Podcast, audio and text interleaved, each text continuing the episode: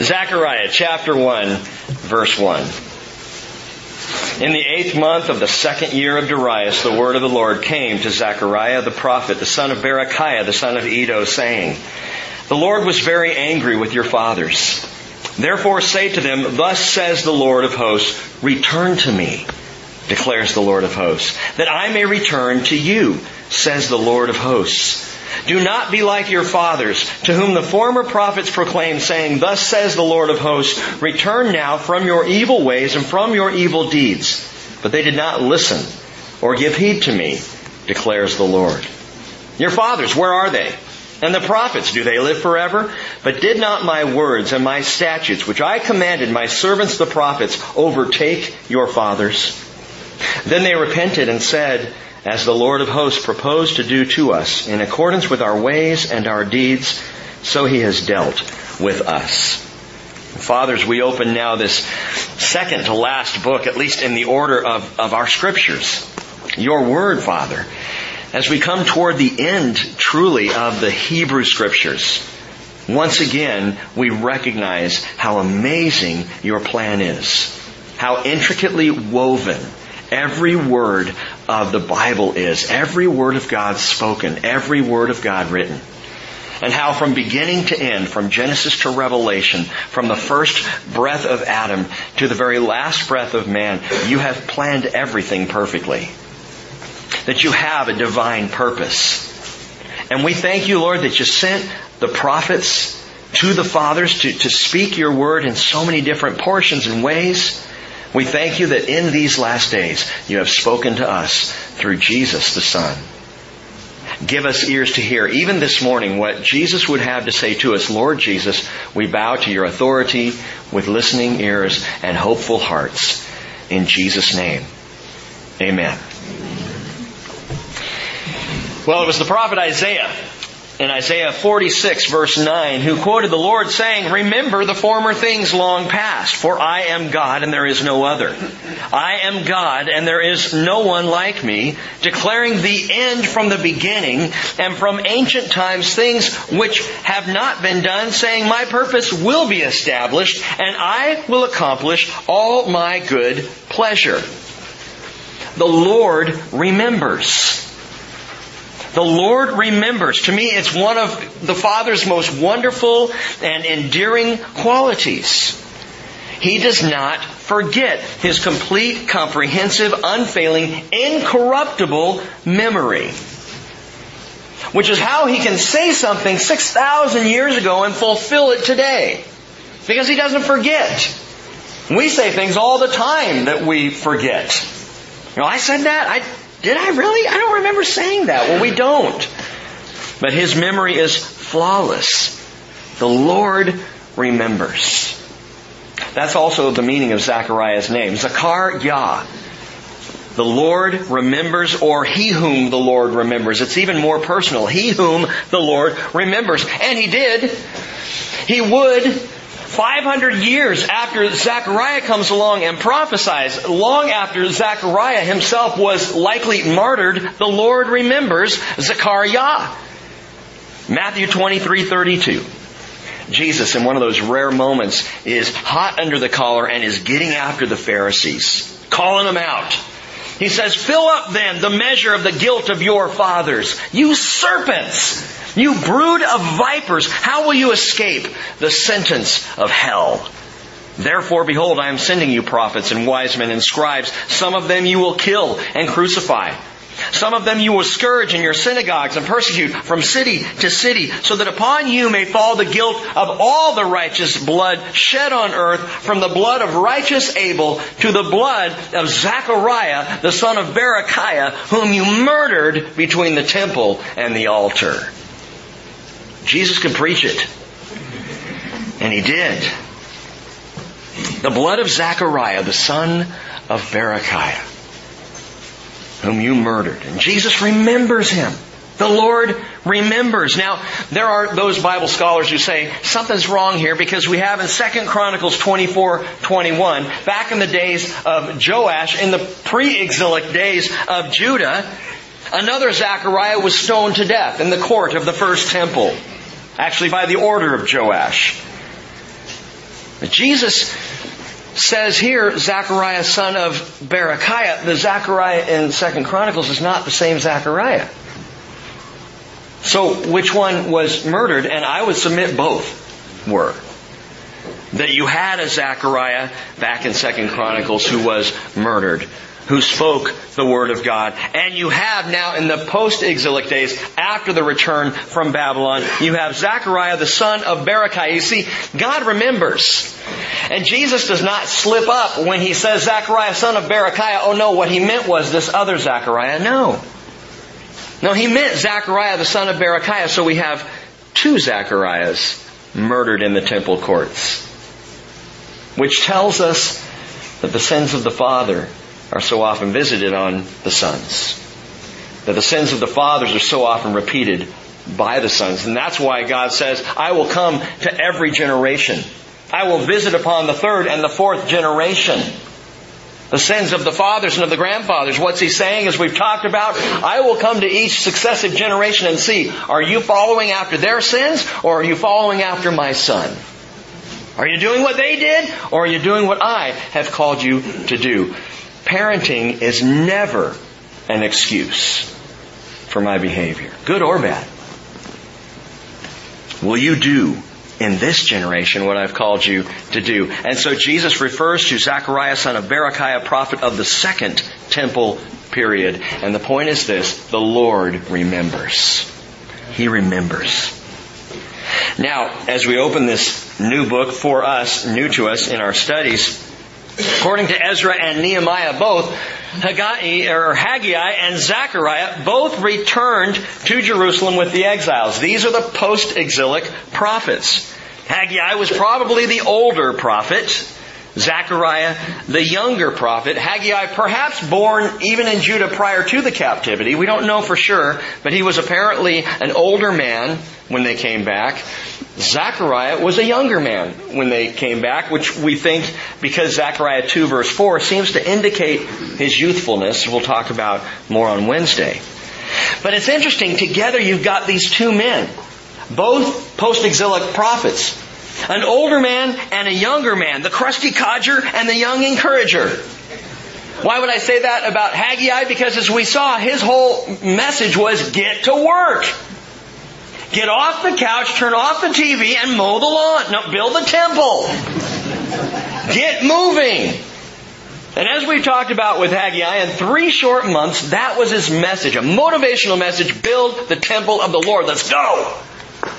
And that's the last we hear from Haggai. Zechariah comes along at the same time. In fact, just two months into Haggai's brief prophetic career, Suddenly now, Zechariah joins him and he begins to prophesy. Perhaps he was a protege of Haggai. We don't know, but the two were both there and the two were both prophesying at exactly the same time, 520 BC. Ezra tells us in chapter 5 verse 1, when the prophets, Haggai the prophet and Zechariah the son of Iddo, prophesied to the Jews who were in Judah and Jerusalem in the name of the God of Israel who was over them, then Zerubbabel the son of Shealtiel and Joshua the son of Jehozadak arose and began to rebuild the house of God which is in Jerusalem. And the prophets of God were with them, supporting them. See, that's what prophecy does, is it supports. It bears up. So Zechariah comes along. In the month of Heshvan, Heshvan, which would be our November time frame, 520 BC. And so again, this is a post-exilic book. Keep that in mind. And keep in mind the four great leaders following the exile who came back with the people. Zerubbabel the governor, Joshua the high priest, Haggai the prophet, and Zechariah the prophet. Now, like all prophets, his message is amazing. His message is powerful. But don't forget, it's not his message. He is just the messenger of the one who gave him the message. He is simply an agent of the Holy Spirit.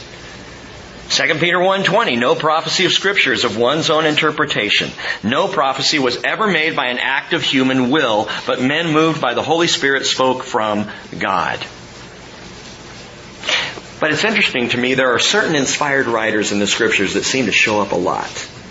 in our studies. And it's not intentional. It's not that I, Rick has picked out two or three favorites and I'm going to go to them as much as I can. It's that as we have studied through the Bible, as we have gone through these different teachings, even into the New Testament, Matthew, Mark, Luke, book of Revelation, 2 Timothy, we've covered those as well. It's amazing how often certain prophets show up. Isaiah is one of those.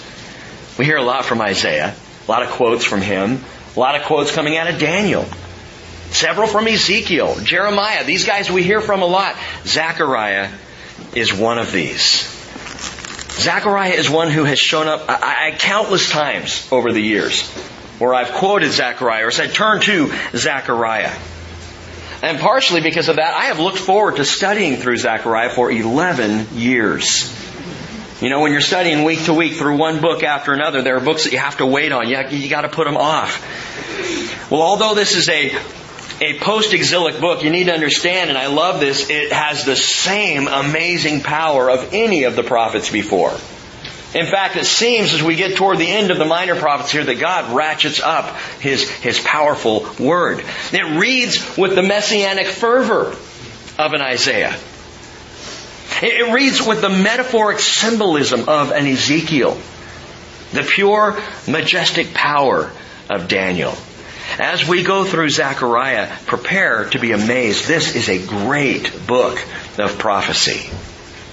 Quick outline, if you want to jot this down just for keeping uh, track as we go through the book. Chapters 1 through 6 are eight visions. Zechariah gets eight visions, we think all on the same night. They're in 520 BC, in that November time frame. He has these eight visions. He writes down all eight of them. Those are the first six chapters. Chapter 7 and 8, he brings four messages. They're in response to a single question, but he begins these messages, and that's the final date that we have in the book, 518 BC, just two years later. But chapters 9 through 14 seem to come along later in the life of Zechariah as we read two astounding apocalyptic oracles. apocalyptic oracles, that is, two prophecies of Revelation. Chapters 9 through 14 is all looking forward, looking out into the distance, at least for Zechariah. And we believe these may have come as late as 480 BC. Now I remind you of one more important thing with these dates. These are the times of the Gentiles. And you gotta remember that. These are the times of the Gentiles spoken of by Jesus in Luke 21 verse 24. And they're already now underway. Prior to Jesus coming, prior to the second fall of the temple in AD 70, all the way back, you gotta trace it back to 586 BC. When Judah finally fell, the times of the Gentiles began to roll. And that's why this book begins with, in the eighth month of the second year of Darius. It doesn't begin with one of the kings of Judah, it begins with one of the kings of the Gentiles, a pagan king who, by the grace of God, allowed, sent, or was involved with supporting the people of Israel to build back in the land. By the way, verse 1 is the key verse of the entire book. And I'll tell you why in a little bit. Rick, you have a guest. We have a guest. Rick, my name is uh, I'm a friend of Tim's, Tim Crest. Oh, hi. Tim has mentioned to me that you a number of times mentioned my shop, which is the donut shop. Oh, yeah. oh, yeah.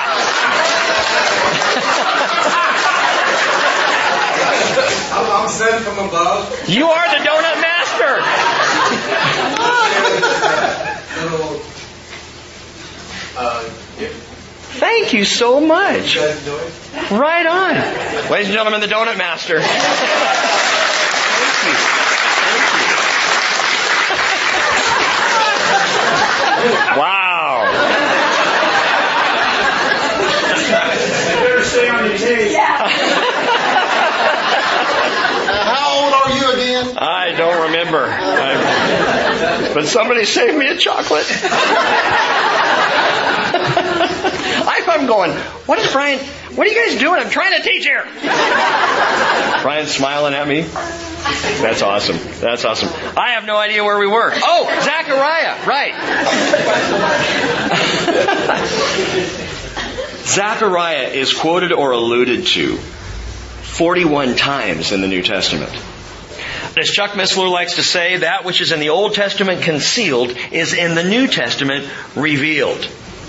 Which gives you some sense of the importance of this prophet, of the words that come through this prophet. That the New Testament writers looked back to Zechariah and said, this guy had it. This guy is right on. Remember what Zechariah said. He's speaking the words of God. Gang, that excites me about this book. It doesn't undermine any of the other prophets, but it does illuminate the speaking, the words of, of Zechariah. It's Zechariah who describes Jesus' triumphal entry into Jerusalem. Turn over, look, Zechariah chapter 9. Zechariah chapter 9 and verse 9 where the Lord speaks and says, Rejoice greatly, O daughter of Zion. Shout in triumph, O daughter of Jerusalem. Behold, your king is coming to you. He is just and endowed with salvation, humble and mounted on a donkey, even on the, a colt, the foal of a donkey. And you know that's exactly how the triumphal entry of Jesus took place. Amen. It's Zechariah whom Jesus famously quoted, saying in Matthew 26:31, "You will all fall away because of me this night, for it is written, I will strike down the shepherd, and the sheep of the flock shall be scattered." Zechariah 13 verse 7. It's Zechariah who speaks of our day, our day specifically, of the times between the comings of the Lord Jesus Christ. Zechariah chapter 12 verse 2, you should be familiar with this. Behold, I'm going to make Jerusalem a cup that causes reeling to all the peoples around. And when the siege is against Jerusalem, it will also be against Judah. It will come about in that day that I will make Jerusalem a heavy stone for all the peoples. All who lift it will be severely injured. Now, Rick, why do you say that's a prophecy for this day? Well, I can count back to every American president who has tried to lift Jerusalem and show you how each and every one, including our current president, has been injured by it. Regardless of your political leanings, consider President Barack Obama today versus when he first took office six years ago. What has changed? Why is there so much anti-Obama sentiment, even among some liberals, even within the media that has been such a supporter of his for so long? Why is it such a downturn for him now? And I would submit to you one thing. He tried to lift Jerusalem. And all who do will be severely injured. Same thing happened to George W. Bush. He tried to lift Jerusalem, the roadmap to peace, which is torn up and in a trash can somewhere, I think. All who would lift it. And of all the minor prophets, Zechariah is the one who looks the furthest forward. George L. Robinson, this is a famous quote, said the most, that, that the book of Zechariah is the most messianic, the most truly apocalyptic and eschatological of all the writings of the Old Testament. Apocalyptic? What does that mean? Like big explosions? No. The apocalypse, it means visionary. It means revelatory. It is the most revelatory, says this one commentator, of all the prophets. It's the most eschatological. That is, things regarding to or pertaining to the end of the world. And that's the place to which Zechariah looks. And so, the message is incredibly relevant to where we sit today. He's in the company of Daniel. He's in the company of Ezekiel. And of course, John in the revelation of Jesus. You see, it's Zechariah who tells us of the very moment of Messiah's touchdown. Zechariah chapter 14 verse 4. In that day his feet will stand on the Mount of Olives which is in front of Jerusalem on the east. And the Mount of Olives will be split in its middle from east to west by a very large valley so that half of the mountain will move toward the north, the other half will move toward the south. Amen. These are the words that come through Zechariah. And it is Zechariah through whom the Lord tells us in verse 21 of chapter 14, I just love this verse, every cooking pot in Jerusalem and in Judah will be holy to the Lord of hosts. Pot's not that holy in Washington these days.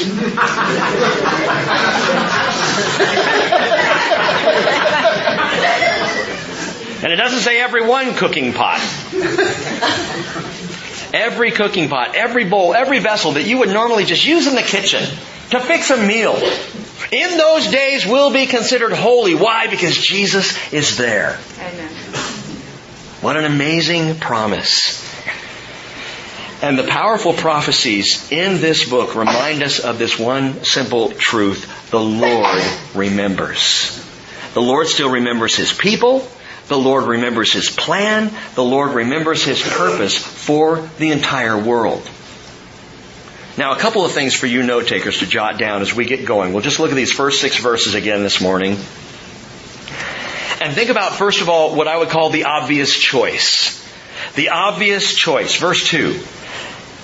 The Lord was very angry with your fathers, therefore say to them, Thus says the Lord of hosts, Return to me, declares the Lord of hosts, that I may return to you, says the Lord of hosts. Now, before I get to this point, let me just uh, share this one thing. It's interesting.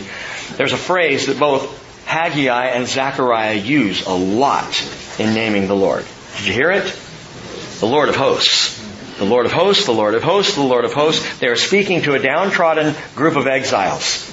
Some 49,000 people back in the land now, coming back from Babylon, having seen their land conquered, having lived under the oppression of Babylon, and now the oversight of Persia. These people understood what a host looked like, and it would have terrified them, and yet these two prophets say again and again, He is the Lord of hosts, the Lord of armies. Boy, if anyone can bring His word to pass, it's the Lord of hosts not all these armies and men that have troubled you so far. The Lord of hosts. But again, he says, return to me that I may return to you. The obvious choice. Remember the people were huddled in their homes. The temple foundation lay desolate. And as with so many prophets, a call to repentance was necessary, but there's something remarkable in the language of Zechariah that speaks the heart of God. Verse 3 again, return to me that I may return to you. The Lord desperately wants the people to repent. He wants the people to turn and come back to Him. Why doesn't He just make them do it? If He's the Lord of hosts, why not just bring them back, Lord? Why not, why are you saying to them, return to me? Why don't you just return to them? Why don't you just make it happen? The obvious choice. God puts a remarkable limitation on his, on himself in a relationship with man. He is still doing it today. The Lord limits himself because of his deep love for people. He says, I will limit myself to your choice. I will limit our relationship to what you want, to how much you want to be engaged, involved with me. It's up to you. I'm here. I have everything to offer.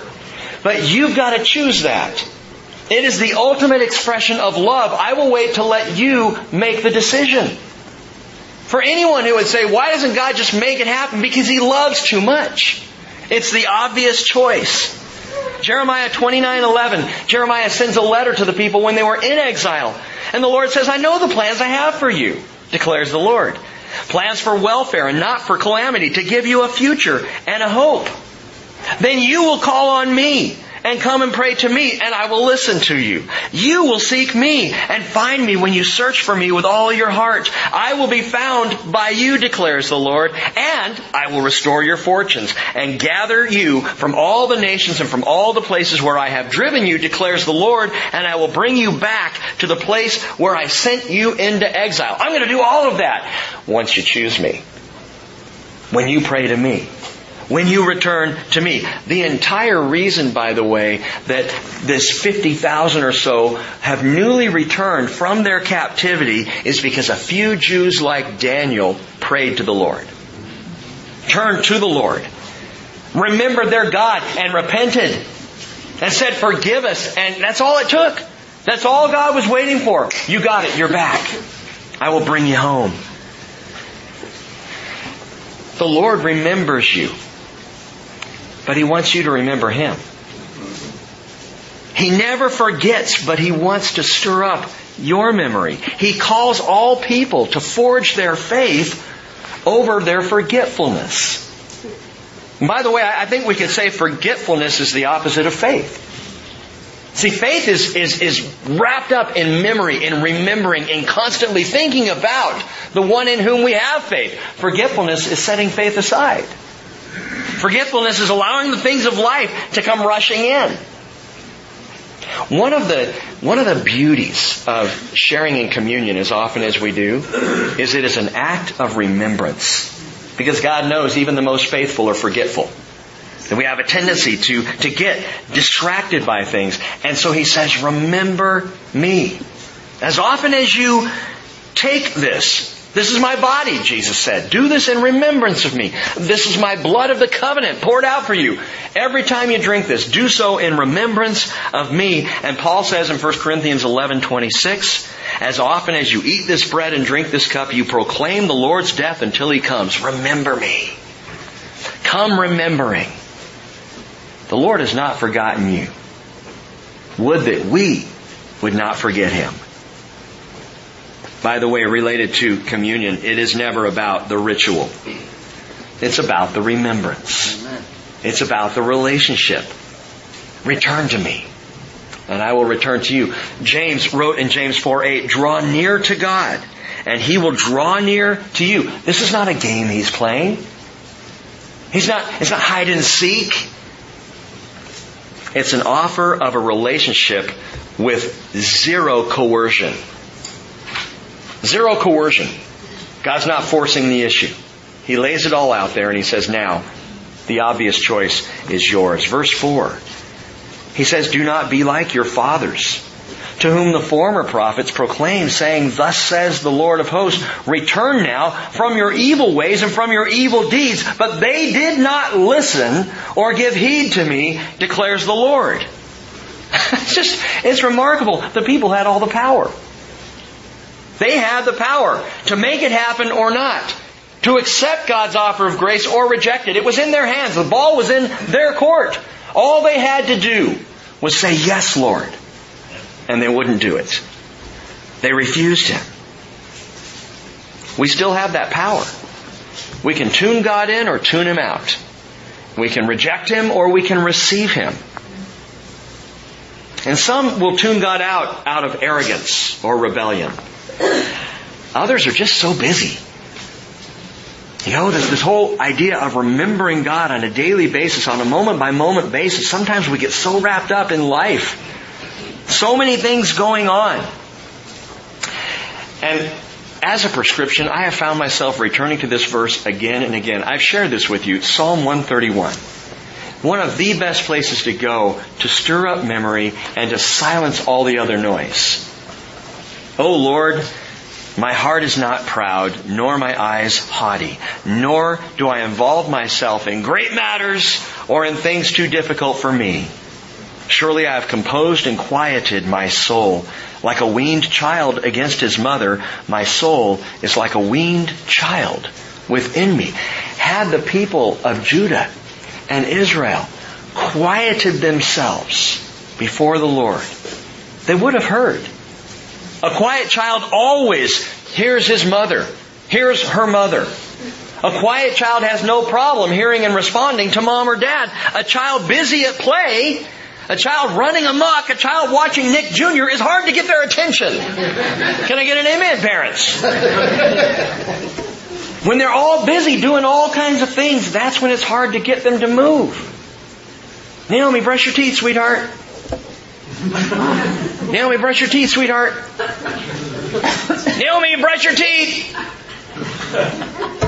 Click. Naomi, brush your teeth. Oh, what? all the distractions of life, and it's not just the kids, it's us. We get so wrapped up in getting things done in our lives. And I believe the Lord would tell you, look, I'm remembering you, but you're forgetting about me and all your busyness. Be still and know that I am God. Silence yourself for a moment and be quiet before me. I have heard over and over people say, why doesn't God speak more clearly? He has. We have a thick book of His words. We have His Spirit constantly moving throughout the earth, searching for those whose hearts would be His. If you will be quiet before Him. and again. Hebrews 1 verse 1, God after He spoke long ago to the fathers and the prophets in many portions and in many ways. In these last days He has spoken to us in His Son. In other words, if the written Word of God wasn't clear enough, how about the Word of God made flesh? If you're not going to listen to what I have had written down, to what I spoke to you through my prophets, how about if I just come and speak to you directly? Now will you listen? The obvious choice. What the obvious choice, I think more than anything else underscores for us is the love of God. He allows you to choose Him or reject Him. He does not force us. He does not manipulate us. He waits for us to remember Him and to consider what He's done and what He's offering. And then simply to return. Verse 5. Your fathers, where are they? And the prophets, do they live forever? But did not my words and my statutes which I commanded my servants the prophets overtake your fathers? And that's the second thing to note. The overtaking word. The overtaking word. In Deuteronomy 27 and 28, God commanded the children of Israel to do something once they crossed into the land. Through Moses, he gave this command. He said, I want you to go into the land and I want half of you to stand up on Mount Ebal. And I want the other half to stand up on Mount Gerizim with a great valley in between. And Moses, it wouldn't be there. Joshua and the leaders will stand there and they're going to proclaim blessing and cursing.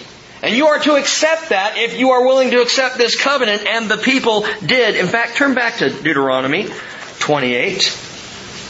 Genesis, Exodus, Leviticus, Numbers, Deuteronomy, final book in the Torah. So Deuteronomy 28, Moses is speaking this, he's prescribing this for the people. They will do this when they get into the land. But at this time it's simply Moses speaking and he's saying, verse 15 of Deuteronomy chapter 28, it shall come about, if you do not obey the Lord your God, to observe to do all his commandments and his statutes, which I charge you today, that all these curses will come upon you, and note this, overtake you. See, the Lord remembers. He said through Moses in Deuteronomy, my words will overtake you. He says through Zechariah chapter 1 verse 5, has not my word overtaken you? Exactly what I said is where you are. The overtaking word. Oh, he goes on and he lists curse. Curse you shall be in the city. Curse you shall be in the country. Curse shall be your basket and your kneading bowl. Curse shall be the offspring of your body and the produce of your ground. He goes on with all of these curses down through the book, all the way down to verse 45. Look down there. So all these curses shall come upon you and pursue you and again overtake you until you're destroyed because you would not obey the Lord your God by keeping his commandments and his statutes which he commanded you, they shall become a sign and a wonder on you and on your descendants forever. And they are a sign. Not just God's word, but Israel itself has become a sign. A sign of a people who forget. A sign of a God who does not forget, and what happens? His word overtakes. Daniel chapter 9 verse 12. You can go back to Zechariah, make your way back there. Daniel chapter 9 verse 12. The prophet said, Thus he has confirmed his words which he had spoken against us and against our rulers who ruled us to bring on us great calamity. For under the whole heaven there has not been done anything like was done to Jerusalem. Daniel's praying that in exile. Daniel recognized the word of the Lord spoken through Moses the prophet had overtaken the people, just as God said it would. Note this in the book of Zechariah chapter 7. I know I've got you all over the place. Zechariah chapter 7. Verse 12, describing what had happened, the Lord says, they made their hearts like flint so that they could not hear the law and the words which the Lord of hosts had sent by his Spirit through the former prophets. Therefore great wrath came from the Lord of hosts. And just as he called and they would not listen, so they called and I would not listen, says the Lord of hosts. But I scattered them with a storm wind among all the nations whom they have not known. Thus the land is desolated behind them, so that no one went back and forth, for they made the pleasant land desolate. The overtaking word. Now, as we've gone through this 11 year journey through the Hebrew scriptures, do you recognize now, understand now, what Paul meant when he said what happened to Israel happened as an example to us, upon whom have come the end of days? Now we can see graphically what the Lord portrayed happens when He speaks His word, His word is rejected, His word overtakes. His word never fails. Remember the stone boulder in the first Indiana Jones movie? Right? He tries to take that, that little golden head and he gets it and he looks up and oh no, here comes the boulder and he races through the whole thing all the way out, finally dives out alive and the boulder is stopped at the entrance, that big massive stone. And if you ride the ride in, in, in uh, Disneyland, Man, I have been this close every time to getting run over by that thing. it's incredible. Just barely get out. God's Word is like that boulder, except that it's unstoppable. It doesn't hit a wall and finally cease to roll. It rolls on until it accomplishes His work. That great stone, like Nebuchadnezzar's nightmare. Nebuchadnezzar, the king, when the people were in exile, had this glorious vision, this, this dream of this incredible statue. It built a, a, a feet of mixture of bronze and clay and legs of iron and a belly of bronze and arms and, and chest of silver and a head that I know looked like Nebuchadnezzar of pure gold. And he sees this, this vision. Wow, massive statue. Kind of the idolatry of humanism, looking up at the nations of man, is what that represented, and all of a sudden here comes the stone. Rolling uncontrollably. A stone not cut out by human hands, however. A stone flying through the skies. It smashes first into the feet. It crushes the statue completely. Daniel, repeating this dream to Nebuchadnezzar, said in Daniel 2.45, Inasmuch as you saw that a stone was cut out of the mountain without hands, and that it crushed the iron, the bronze, the clay, the silver, and the gold, the great God has made known to the king what will take place in the future. So the dream is true, and its interpretation is trustworthy the overtaking word. Like a rolling stone nailing the nations of man, overtaking them, and that stone ultimately would become a huge mountain over all of the earth in Nebuchadnezzar's dream, representing the kingdom of God. The overtaking word. By contrast, every word of man will be silenced. Every word of woman. Ladies, you don't get out off scot free here. Every word of woman will be silenced. Some men would say that's a lot more words than I use. I don't know. There are a lot of words out there. We do a lot of talking, a lot of writing. In fact, according to the nextweb.com, Google has taken it upon themselves to count and catalog all the world's books. Yeah. Google's audacious project to scan the world's books is one of the biggest media endeavors ever undertaken. Only a company such as Google, whose fear of daunting tasks is muted by sheer resources and intensity, would even attempt such a thing. Remember, this is a company that thought it a good plan to strap cameras on cars and drive every road of the world after all. And they were right. So after sorting for duplicates, microfilm, videos, maps, and anything else with an ISBN that has come through its listing process, the number of books, at least as well as Google can count them, comes to 129,864,880 books. That's not words. We're talking about bound books. That, by the way, doesn't include papers, web blogs, magazines, journal articles. It doesn't account for radio, TV, podcasts, YouTube, speeches, rants, sermons, or the like. All the words of humanity. So many words are still floating out there in radio space. And it's all going to be silenced. And not a single word will remain. how many of our words really matter after all?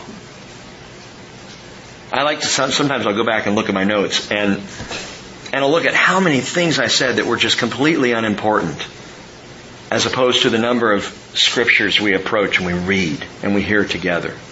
I would much rather you hear God's word than mine. But when you think about all these words and the cacophony of speech throughout history, it is even more impressive to me that Jesus said, heaven and earth will pass away, but my words will not pass away. Amen. The only books worth entry into the library of heaven's database are those of the Word of God. These 66 books. The only word spoken that overtakes. And it was because of His Word that the people responded.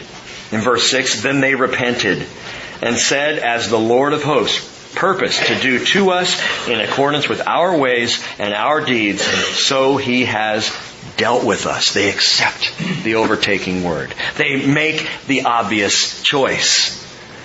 Because they recognize in this moment, after all the calamity that they had been through, God's word overtakes. Always does. Always will. And we can choose to run from it or be run over by it or run in it. The obvious choice, the obvious choice is to accept the overcoming Word of God. Because you accept that Word and He enters you and continues to speak that Word to you. Now, before we finish this morning, I promised to tell you why I believe verse 1 is the key verse of the whole prophecy, so let's look at it again. In the eighth month of the second year of Darius, the word of the Lord came to Zechariah the prophet, the son of Berechiah, the son of Iddo, saying, Key verse. Three names are given here in this introductory verse. The first you know, Zechariah. Yah. In the Hebrew it means the Lord remembers. And I love that here at the very tail end of things, after the exile, as the people come into the land, as things are dark by comparison to the days of David or Solomon, here at the end of things in the Old Testament, the glory of Israel's past settles like dust on Jerusalem stone, and here comes a prophet whose name means the Lord remembers. The Lord remembers. What's interesting to me is as the New Testament begins, we meet another man whose name means the Lord remembers. Luke 1 verse 5 says in the days of Herod, king of Judea, there was a priest named Zacharias of the division of Abijah, and he had a wife from the daughters of Aaron, and her name was Elizabeth. They were both righteous in the sight of God, walking blamelessly in all the commandments and requirements of the Lord, but they had no child because Elizabeth was barren, and they were both advanced in years. How ironic. Zacharias, his name means the Lord remembers.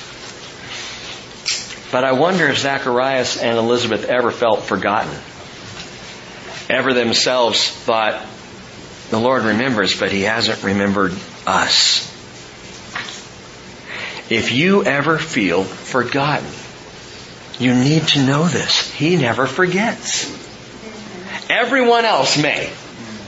Mothers, fathers, brothers, sisters, friends may depart.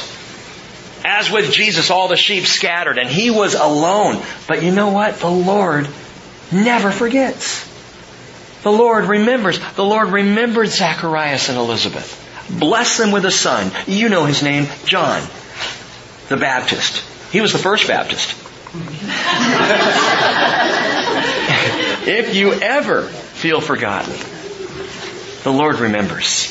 And that name of Zechariah is so powerful for that very point. He ends the Old Testament saying, the Lord remembers. He begins the New Testament saying, the Lord remembers. But there's another name, isn't there? Zechariah the prophet, the son of Berechiah. Baruch Yah. Baruch means blessing. The Lord blesses. The Lord blesses. Proverbs 10:22 it is the blessing of the Lord that makes rich and he adds no sorrow to it. You see the Lord remembers and he blesses. It's in his heart to do so. This is how our Father relates to us. And His blessings, understand, are not the temporary, momentary blessings of the earth. Wealth, health, fleeting happiness. As John writes, the world is passing away, 1 John 2.17. And also its lusts, but the one who does the will of God lives forever. And that's where the blessing is. I'm not saying God can't bless you with, with material things. He does that. He takes care of needs. He pours out blessing that is undeserved. I, I get that. But that's not the blessing of the Lord that makes truly rich. The blessing of the Lord that makes truly rich is only understood in terms of eternity. Amen. It's, it's beyond imagination. We, we can talk about it all we want. We still don't understand it. Ten billion years into heaven, and we will still look at each other and say, this is bigger than I ever thought it could be. and it will be bigger beyond. The blessing of the Lord. Peter called it our living hope. This is how we are to live our lives. Peter says, Blessed be the God and Father of our Lord Jesus Christ, who according to His great mercy has caused us to be born again to a living hope through the resurrection of Jesus Christ from the dead. 1 Peter 3, uh, 1 4, to obtain an inheritance, imperishable and undefiled, that will not fade away, reserved in heaven for you, who are protected by the power of God through faith for salvation, ready to be revealed in the last time. Which brings me to the third name. The Lord remembers. The Lord blesses son, uh, Zechariah, son of Berechiah, son of Iddo. And Iddo means at the appointed time. At the appointed time. The Lord remembers and the Lord blesses at the appointed time. That's the message of Zechariah. That's the whole book in miniature. God is really big on appointments. And you know, when He makes an appointment, He never misses it. Jesus said, Mark 13, 32, of that day or hour no one knows, not even the angels in heaven, nor the Son, but the Father alone. Take heed. Keep on the alert, for you do not know when the appointed time will come. Zechariah, Berechiah, Iddo, the Lord remembers, the Lord will bless at the appointed time. And even as the exiles were trying to scrape together some kind of life back in the land, their kingdom gutted. Who could sit on the throne? Well, we'll have Zerubbabel. He can be governor. At least he's of the line of David trying to pull things back together, it must have seemed, it had to have seemed, like the best days of Israel were fading into the distant past. That they would never again be what they were like. So the Lord sends Haggai saying, build my temple. Let, us get things reorganized here. And the Lord sent Zechariah saying, I have not forgotten. I am going to bless you at just the right time. What is Zechariah doing with the people? Well, Haggai is helping them rebuild and, build that outward structure and, kind of helping them get up off of their couches and, and onto their feet and, and to restore some sense of the presence of the Lord. Zechariah starts talking about a future we haven't even seen. He starts looking down the road, bringing the word of the Lord he starts to stir up, listen to this, stir up among the people the memory of the kingdom promises. And the great blessing in that moment, in that day, in 520 BC, the great blessing is the people for the first time could realize the kingdom of the past is not the kingdom he was talking about. He was talking about a kingdom yet to come. Isaiah was not talking about this kingdom. Here comes Zechariah pointing forward and the people, all they needed to remember was that the Lord remembers, the Lord blesses at the appointed time. It was Isaiah 65, verse 22, where the Lord said, They will not build and another inhabit. They will not plant and another eat. For as the lifetime of a tree, so will be the days of my people and my chosen ones will wear out the work of their hands. They will not labor in vain or build, bear children for calamity, and they are the offspring of those blessed by the Lord and their descendants with them.